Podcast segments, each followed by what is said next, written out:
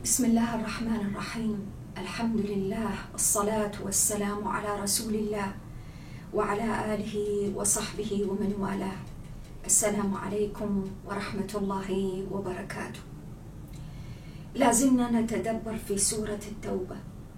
هذه السورة التي هي من أواخر ما نزل على النبي عليه الصلاة والسلام. هذه السورة التي حدث فيها كما قلنا وحدث في تأويلها وتفسيرها وفهمها. العديد من أشكال اللبس. ذلك اللبس الذي بحق كان مدلفا للطعن في أحكام الإسلام وسماحته وعدالته وقيمه ومبادئه التي جاء بها. التي جاء بها أول ما جاء ليخلص البشرية. من ظلمات الجهل والظلم واللامساواة وإكراه الناس على اعتقاد شيء لا يريدون أن يعتقدوه إلى آخر ذلك من أصناف العذاب والظلم التي كانت قد سادت البشرية قرونا. ولذلك ونحن نتدبر في آيات السورة اليوم. ذكرنا العديد من القواعد. ووقفنا على تلك القواعد التي لا ينبغي أن تغيب عن ذهن المتدبر وهو يقرأ كتاب الله ويقرأ هذه السورة تحديدا. قلنا أن من أعظم تلك القواعد التي لا ينبغي أن نهملها أو نسقطها من حساباتنا أن هناك العشرات من الآيات جاءت في سياق ذات الموضوعات التي تكلمت عنها سورة التوبة. صحيح أن سورة التوبة أسست. لذلك النظام العالمي ما أطلقنا عليه إطار النظام العالمي الجديد. في ذلك الوقت المبكر من تاريخ البشرية. إلا أننا مع ذلك لا ينبغي أن نهمل. ما جاء كذلك من آيات في ذات السياق. نزلت على سبيل المثال في سورة البقرة تتكلم عن القتال. في عديد من آياتها وسورة البقرة كما نعلم. أول سورة نزلت في المدينة. من أوائل ما نزل في المدينة. ثم سورة الممتحنة التي جاءت كذلك تتحدث عن العلاقات مع غير المسلمين. إذا لا تقرأ هذه الآيات التي جاءت في سورة التوبة بشأن قتال المشركين على سبيل المثال كما سنأتي عليه أو ما أطلق عليه آية السيف. أو قتال الذين أوتوا الكتاب بعيدا عن تلك الآيات على الإطلاق. وإلا وقعنا في إشكالية الخوض في القراءة العظيم. قراءة التي تبتر الآيات من سياقاتها تبتر الآيات حتى من كلماتها وتقطع لتخرج بعد ذلك بحكم. هذا الحكم أكثر ما يكون بعدا عن روح الإسلام وقيمه ومبادئه التي جاء نبينا الكريم عليه الصلاة والسلام لبنائها وحمايتها من عبث العابثين. وقفنا في المرة السابقة عند الأمر بالجهاد وقلنا بأن الجهاد يختلف عن القتال وأنه ليس كل جهاد ذكر في كتاب الله ينحصر في القتال. وفي ذات الوقت ليس كل قتال يمكن أن يعتبر نوعا من أنواع الجهاد في سبيل الله. انسان قد يقاتل لأجل عصبية لأجل أخذ بثأر لأجل أشياء مختلفة لأجل مدح لأجل رياء أشكال مختلفة من النوايا والدوافع. ولكن ما يجعل ذلك القتال ضربا من الجهاد في سبيل الله. تلك النية التي لا يطلع عليها أحد إلا الله الصدق. وأن يكون ذلك الجهاد في سبيل الله ووفق ما أراد الله وفق ما شرعه لعباده. وليس وفق أهواء النفوس ولا الأمزجة ولا التأويلات الفاسدة كما شاع في زماننا بين عدد من أفراد الجهات أو الجماعات التي تتسم بالعنف. وتتسم بالقتل واتخذت نهج القتل والضرب بالسيف والتقطيع والتنكيل نهجا لها مبررة ذلك كله من خلال اللجوء إلى آيات القرآن الكريم واقتطاع تلك الآيات من سياقاتها والقيام بقراءتها قراءة عظيمة. اليوم الآيات وصلت فينا بعد الحديث عن الجهاد في سبيل الله ومجاهدة النفوس في ضعفها وعجزها وتراجعها وتباطؤها في كثير من الأحيان عن القيام بالتزاماتها. هذا الدين التزام. هذا الدين ليس مجرد كلمة تقال. هذا الدين كذلك. ومن خلال سورة التوبة تحديدا يعلمنا أن نعيش كذلك لأجل الآخرين. أن نعيش على هذه الأرض لأجل خدمة رسالة وقيم ومبادئ. ما جئنا للعبث. هذا الدين العظيم وهذا القرآن العظيم يجعل الإنسان المؤمن صاحب هدف صاحب رسالة عظيمة سامقة. وليس مجرد إنسان يأكل ويلهو ويموت. لا القضية تختلف. وبناء على هذا الأساس يأتي الأمر بالجهاد. سواء كان جهاد النفس في داخلها فالنفس التي لا تنتصر على ضعفها. وتهاونها وتراجعها وتباطؤها وكسلها. في بعض الأحيان لا يمكن أبدا أن يكتب لها نجاح. في واقع حياتها في أسرتها في تعاملها في سلوكياتها في علاقاتها مع المجتمعات الأخرى.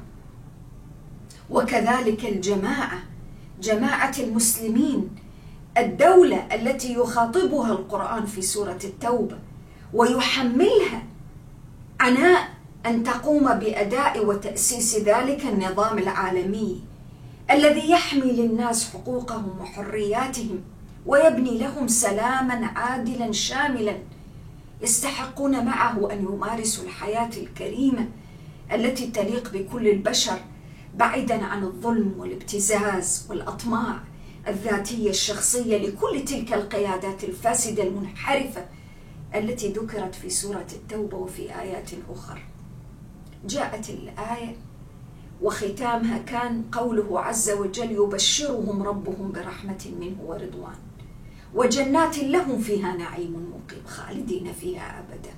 ليبين للمؤمنين أن الجزاء الحقيقي ليس ما تكسبه أنت في حياتك في دنياك من أنفال من غنائم من متاع زائل. هذا ليس هو الجزاء الحقيقي على الجهاد. الجهاد في سبيل الله له جزاء كبير وهذا الجزاء يتسق مع كل تلك التضحيات والسلوكيات والأفعال التي قام بها المؤمنون. قال خالدين فيها ابدا. إن الله عنده أجر عظيم. لماذا إن الله عنده أجر عظيم لأن الجهاد في سبيل الله؟ لا ينتظر اجرا ولا مقابلا ماديا من أحد ولا معنويا. لا ينتظر أوسمة ولا ينتظر تقدير ولا ينتظر اعتراف من الآخرين بجهده أو بما قام به. وإنما ينتظر فعلا ذلك الجزاء الأوفى عند الله عز وجل ليخلص العمل من النفس البشرية الضعيفة. جهاد الإنسان لأجل أن يخلص عمله ويجعل عمله خالصا لله. هذا من أرقى أنواع الجهاد ومراتب الجهاد. وهنا وفي ذلك الوقت بالذات جاءت الآيات لتبين وتعطي الإنسان المؤمن تجربة يجرب فيها نفسه يختبر فيها إخلاصه لله عز وجل يختبر فيها حقيقة وشرعية الجهاد الذي يقوم به كيف؟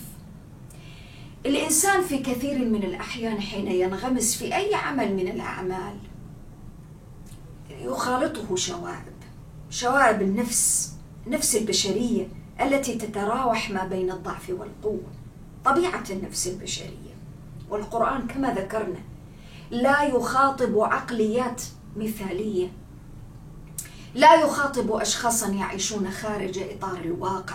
في المثالية أبدا يخاطب واقع إنساني. واقع يحيط سبحانه وتعالى الذي أنزل هذا القرآن بمكامن الضعف فيه حتى يخلصه من تلك النقاط الضعف ويقوي فيه تلك النقاط. ويقيم منه انسانا حقيقيا قادرا سويا على المواجهة مواجهة مواجهة ضعفه هو في البداية قبل أن يواجه ضعف الآخرين. ولذلك جاءت هذه الآية. آية اختبار. آية تضع الإنسان وإيمانه على المحك. هذه الآية التي تضع الإنسان وإيمانه على المحك قالت يا أيها الذين آمنوا لا تتخذوا آباءكم وإخوانكم أولياء إن استحبوا الكفر على الإيمان.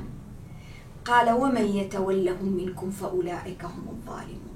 ومرة أخرى كما أسيء فهم كثير من الآيات كذلك أسيء فهم هذه الآية. وبدأ الطاعنون يطعنون في كتاب الله وفي قيم الإسلام قائلين ومدعين ومفترين على الله كذبا أن هذا الدين يشرع العداء ويؤسس للكراهية بين أفراد الأسرة الواحدة. بين الأب وابنه بين الأخ وأخيه أفراد الأسرة الواحدة تماما كما ادعى المشركون على نبينا عليه الصلاة والسلام وافتروا عليه من قبل. وقالوا يا محمد جئت ففرقت بين الأخ وأخيه والابن وأبيه. فرقت شملنا ونزعت عنا تلك الوحدة التي كانت تؤلف بيننا وتجمعنا تلك الوحدة الموهومة الزائفة. كذلك قيل عن هذه الآية العظيمة. هذه الآية لا تتحدث عن البر ولا تتحدث عن قطع الصلات ولا يمكن ولا يصح أن تقرأ بعيدا عن عشرات الآيات التي تكلمت عن أهمية البر بالوالدين. وإن جاهداك على أن تشرك بي ما ليس لك به علم فلا تطعهما. وصاحبهما في الدنيا معروفة تدبروا معي. هذه آية واحدة من آيات مجموعة من الآيات. تؤكد أن البر بالوالدين لا ينقطع بشركهما ولا بكفرهما ولا بكون أنهما أو أحد منهما على دين يخالف دينك. أبدا إطلاقا. بالعكس الآية صريحة واضحة وإن جاهداك على أن تشرك بي ما ليس لك به علم. فلا تطعهما وصاحبهما في الدنيا معروفة إذا إذا كان الأمر هكذا فلماذا هذه الآية تقول يا أيها الذين آمنوا لا تتخذوا آباءكم وإخوانكم أولياء؟ إن استحبوا الكفر على الإيمان. الآية تتحدث عن ظرفية القتال والمواجهة. الولاية تعني النصرة. الولاية تعني ضمن ما تعني أن يسرب ذلك الشخص أو الفرد من جماعة المسلمين وهم في حالة مواجهة. إلى الكفار من الآباء والإخوان أخبار المسلمين كما حدث خيانة بمعنى آخر. صور من صور الخيانات التي حدثت بعضا منها كذلك حدثت بعض منها فعلا في صفوف المسلمين في أوقات معينة. نتيجة لضعف بعض النفوس. كما في قضية أو قصة حاطب بن أبي بلتعه يخاف على أهله يخاف على قرابته في مكة فسرب بعض الأخبار إلى المشركين. هذه خيانة هذا ضعف ضعف النفس البشرية أمام المحبة أمام الأهل أمام الرغبة في حمايتهم أو كفايتهم. لا يسمح به القرآن شيء طبيعي. اذا المسألة لا تتعلق ببر ولا تتعلق بإحسان ولا تتعلق بمعاملة فردية بين الأب وابنه وبين الإخوة فيما بينهم اطلاقا. هذه قضية محسومة أن الإنسان لابد أن يعامل هؤلاء من الأقارب معاملة تليق بإيمانه بالله سبحانه وتعالى الذي أمر بصلة الرحم وأمر بأن يحسن الإنسان إلى أهله وقرابته وقد ضرب لنا نبي الرحمة. عليه الصلاة والسلام. أروع الأمثلة في التعامل مع اهله مع عشيرته. في فتح مكة تلك العشيرة التي أخرجت واستضعفتهم وأذلت وأهانت وفعلت ما وحاربت. وناصبت العداء. ولكنه حين جد الجد ما كان منه إلا العفو والصفح والتسامح. هذا هو البر في أعلى صوره. ولكن حين يكون الأمر أمر حرب ومواجهة مواجهة حقيقية بين مجتمعين بين جماعتين بين كفر وإيمان بين حق وباطل فلا ينبغي للنفوس الضعيفة أن تخضع لذلك السلطان سلطان الضعف والعجز وتستسلم فتسرب ما لا ينبغي أن تسربه وتوالي احدا وتقدم ولاية أحد على ولاية الله ورسوله.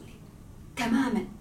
ولذلك ونحن قلنا في كتاب الله عز وجل ما من كلمة ولا حرف إلا له معنى. له مقصد. له غاية.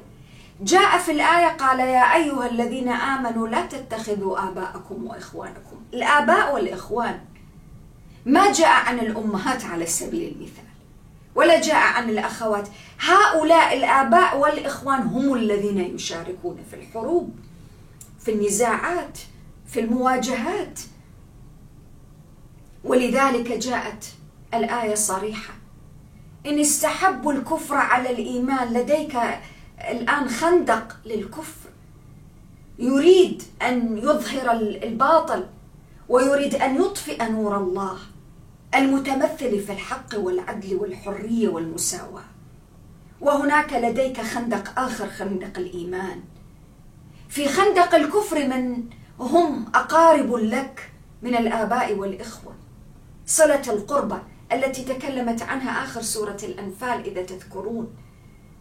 من الذي أقربه؟ من الذي أواليه؟ الولاية الحقيقية في ذلك الموقف. والنصرة الحقيقية لمن يؤمن للمؤمن الذي يماثلك في هذا التمسك بذلك النظام القائم على العدل والمساواة. تدبروا معي. ولذلك قال ومن يتولهم منكم فأولئك هم الظالمون. لماذا هم الظالمون؟ لأنه خرج بذلك. خرج عن نطاق ذلك الإيمان الحقيقي الذي يفرض عليه الالتزام بالنصرة. والحماية والولاية وعدم صدور أي ضرب من ضروب الخيانة.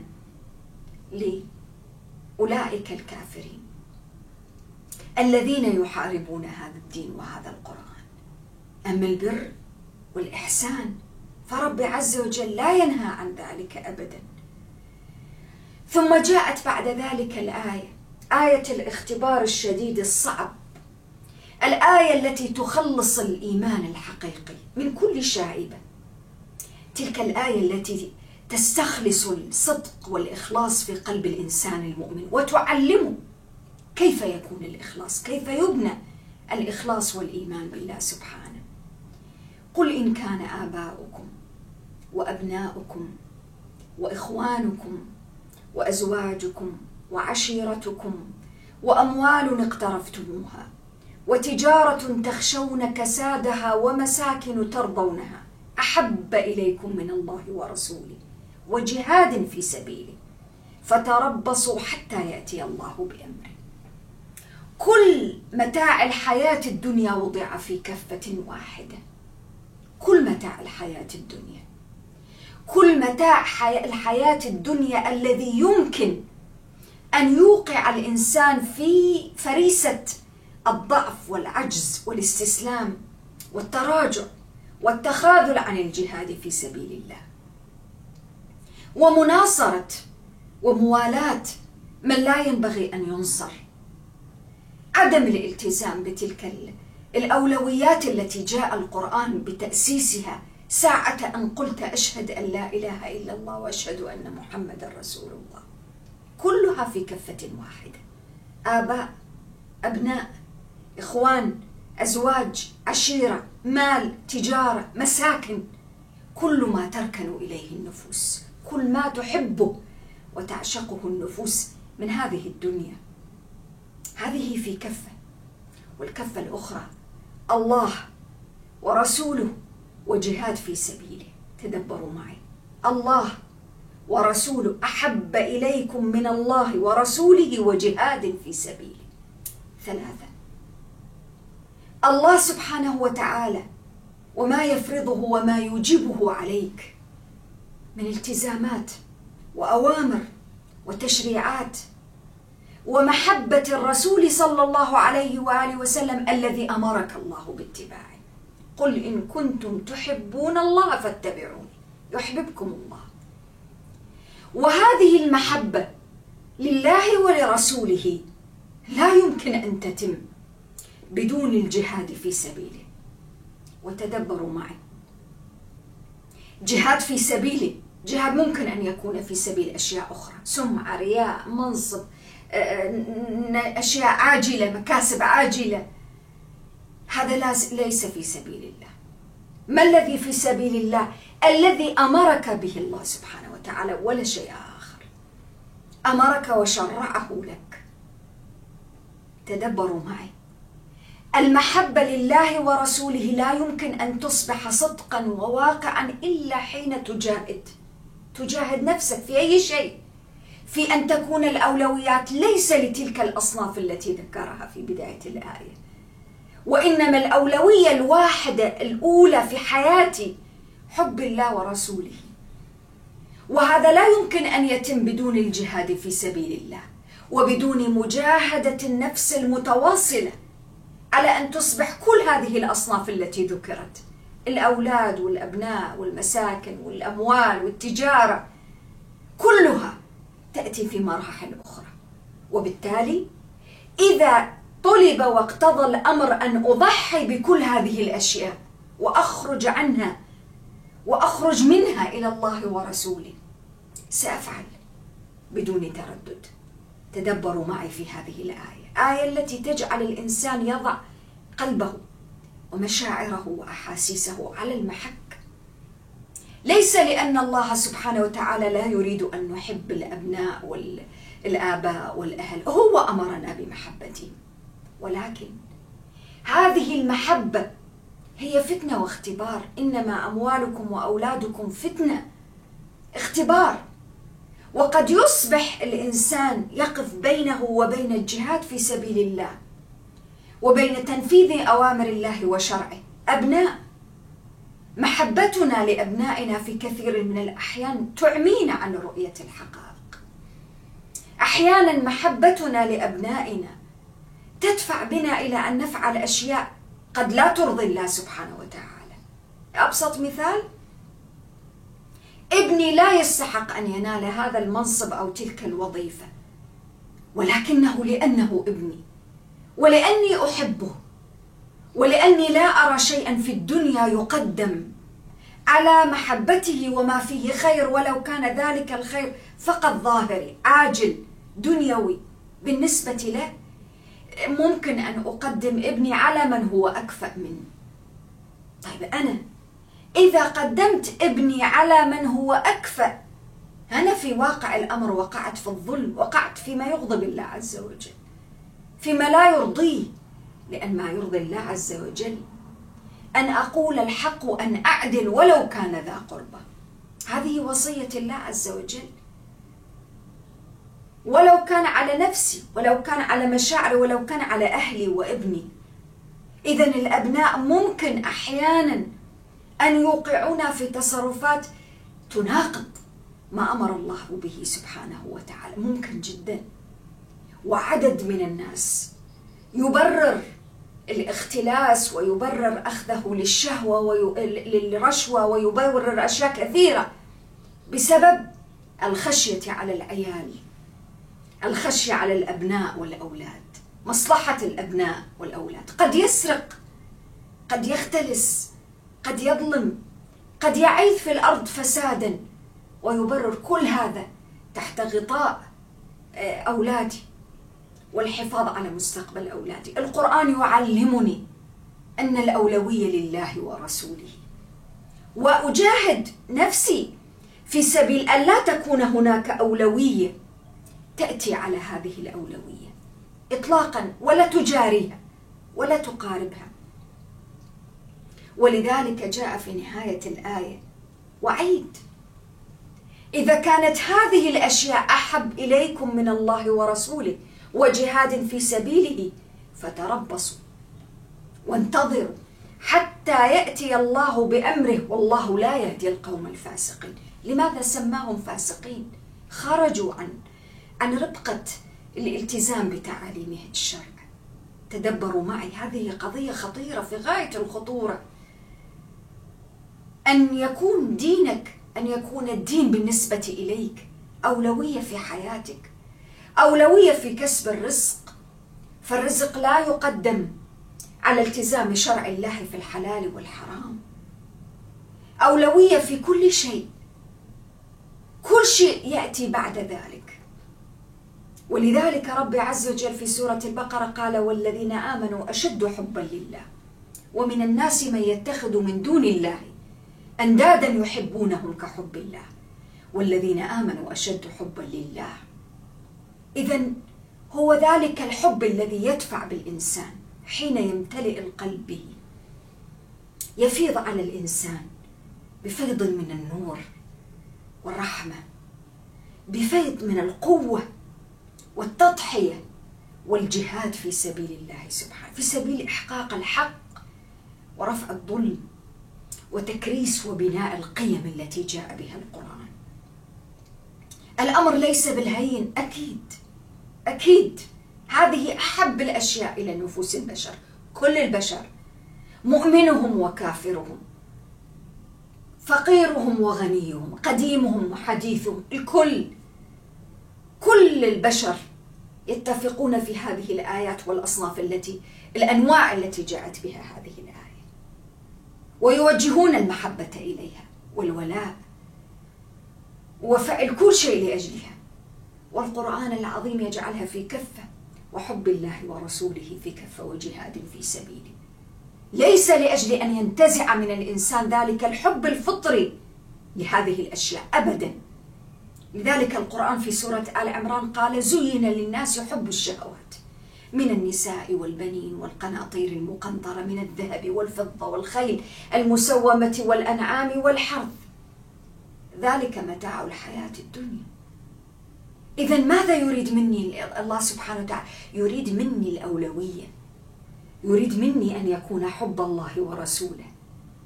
أولى من كل شيء وقبل كل شيء وبعد كل شيء. وأن أجاهد النفس حتى أصل إلى تلك المرحلة. ورب عز وجل. في الآية التي تليها وقلنا فيما سبق أن القرآن مترابط كالبنيان المرصوص.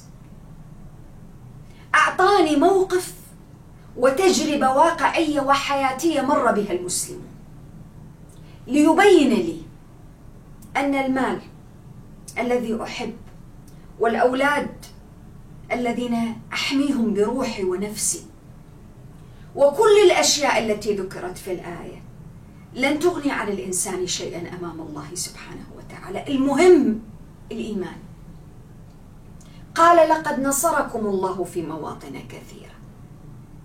الذي ينصركم حقا ليس هذه الأشياء التي ذكرت. ليس المال ولا كثرة المال ولا الأبناء ولا الآباء ولا الإخوان ولا العشيرة والقوم قريبوا عهد وحديثوا عهد بنصرة القبيلة والعشيرة ليست هي التي تنصر. من الذي ينصر؟ الله. الله وحده لا شريك له. هذا من تمام التوحيد. أن يتيقن المؤمن ألا ناصر له إلا الله. لقد نصركم الله في مواطن كثيرة. ويوم حنين. يوم حنين؟ كنتم أكثر من عشرة آلاف. إذ أعجبتكم كثرتكم كثرة العدد والقوة. على عكس ما كان في الأنفال يوم بدر إذ أنتم قليل مستضعفون. ولكنكم نصرتم. وهنا كثرة كثيرة. ولكن الله عز وجل قال ويوم حنين إذ أعجبتكم كثرتكم فلم تغن عنكم شيئا. ضاقت عليكم الأرض بما رحبت وخنق عليكم وضيق عليكم الخناق وكدتم أن تبتلوا بالهزيمة. ولكن الله سبحانه وتعالى وقال ثم وليتم مدبرين هزمتم هزمتم في بادئ الأمر. هزمتم لماذا في ساحة المعركة؟ لأنكم هزمتم في تلك اللحظة أمام أنفسكم. في دواخلكم. كيف؟ التفتتم إلى كثرة العدد والقوة المادية وما كان لكم أن تلتفتوا إليها. تدبروا معي في ذلك الترابط المعجز في كتاب الله عز وجل. تدبروا معي في الآية. هذه الأشياء التي رب عز وجل في الآية التي سبقت ينبهنا أن لا تلتفت قلوبنا إليها. هي التي يوضح لنا في الآية التي تليها. أن إذا التفت التفتت القلوب إليها كانت الهزيمة تدبروا معي في هذا المعنى العظيم في سورة التوبة. معنى رائع. لا يمكن أن يتحقق دون تدبر دون أن أقرأ القرآن كله. لقد نصركم الله في مواطن كثيرة ولكن في يوم حنين التفتم إلى تلك الدنيا وأصناف الأشياء وغرتكم الكثرة والقوة المادية والعدد والعدة فماذا كانت النتيجة؟ ثم وليتم مدبرين. من الذي نصركم؟ الله. إذا أنا حين أترك كل شيء لأجل الله الله سينصرني سيحميني سيعطيني سيكفيني أليس الله بكاف عبدا ولكني حين أترك الله سبحانه وتعالى وألتفت إلى ما خلق من متاع الدنيا ومن الآباء والأبناء والأهل والعشيرة ماذا تكون النتيجة؟ ضاقت عليكم الأرض بما رحبت. النتيجة أنهم سيتركوني ويتخلوا عن نصرتي. الإنسان عاجز وإن توهم أنه قادر. ضعيف وإن توهم أنه قوي. فقير. وإن توهم أنه غني. من هو الغني القوي القادر؟ الله. قال ثم أنزل الله سكينته على رسوله وعلى المؤمنين والسكينه جند من جنود الله. لا تنزل إلا على قلوب القلوب المؤمنة المتيقنة المصدقة. ولذلك السكينة ذكرت في كتاب الله في ستة مواضع. هذه المواضع جاءت مع الإيمان. إيمان الصادق. الإيمان الثابت الراسخ الذي لم تشوبه شائبة لا من رياء ولا من شيء آخر. قال وأنزل جنودا لم تروها. وعذب الذين كفروا. وذلك جزاء الكافرين. إذا المطلوب مني أي شيء؟ المطلوب مني دائما وأبدا. ألا تلتفت تدبروا معي في هذا الجزء من سورة التوبة. تخليص التوحيد في القلب في النفس الذي لا يمكن أن يتحقق الجهاد إلا به، كيف يصبح الجهاد في سبيل الله؟ كيف يتحول الجهاد من قتال تحت رايات غمية لنصرة أو لرياء أو لسمعة أو لشهرة وما شابه إلى جهاد حق في سبيل الله لا يمكن أن يتحقق إلا حين ينتزع من القلب الالتفات إلى تلك الأشياء التي ذكرت في الآية. والالتفات لا يعني أننا لا نحب هذه الأشياء. هذا فطري محبة هذه الأشياء فطرية. ولكن هناك فارق شاسع بين أن تحب شيئا لله وأن تحب شيئا وتأتي بأولويته. ويتفوق على حبك لله سبحانه وتعالى. وهنا مكمن الخطورة. قال ثم يتوب الله من بعد ذلك على من يشاء. قلنا سورة التوبة هي سورة التوبة. الأبواب فيها مفتوحة مشرعة. ولذلك بعد كل مقطع من مقاطع السورة تأتي الآيات لتذكر الإنسان كل البشر الكافر والمؤمن المنافق الكل ثم يتوب الله من بعد ذلك على من يشاء. والله غفور رحيم. وهنا ترغيب ترغيب شديد ترغيب للإنسان بالعودة إلى فطرته بالعودة إلى خالقه. ترغيب للإنسان بأن سياق الكلام الذي جاء أنه لا ناصر لك إلا الله ولا معين لك إلا الله. ولا ولي لك على وجه الحقيقة إلا الله. أنت ولي في الدنيا والآخرة. لذلك من الدعاء المأثور تولني في من توليت. إذا تولاك الله فما ضرك فما ضرك أبدا. أن لا يتولاك أحد من البشر. الله تولاك. هذا المعنى العظيم تكرسه سورة التوبة. لتخلص النفس البشرية. من شوائب الالتفات إلى غيرها.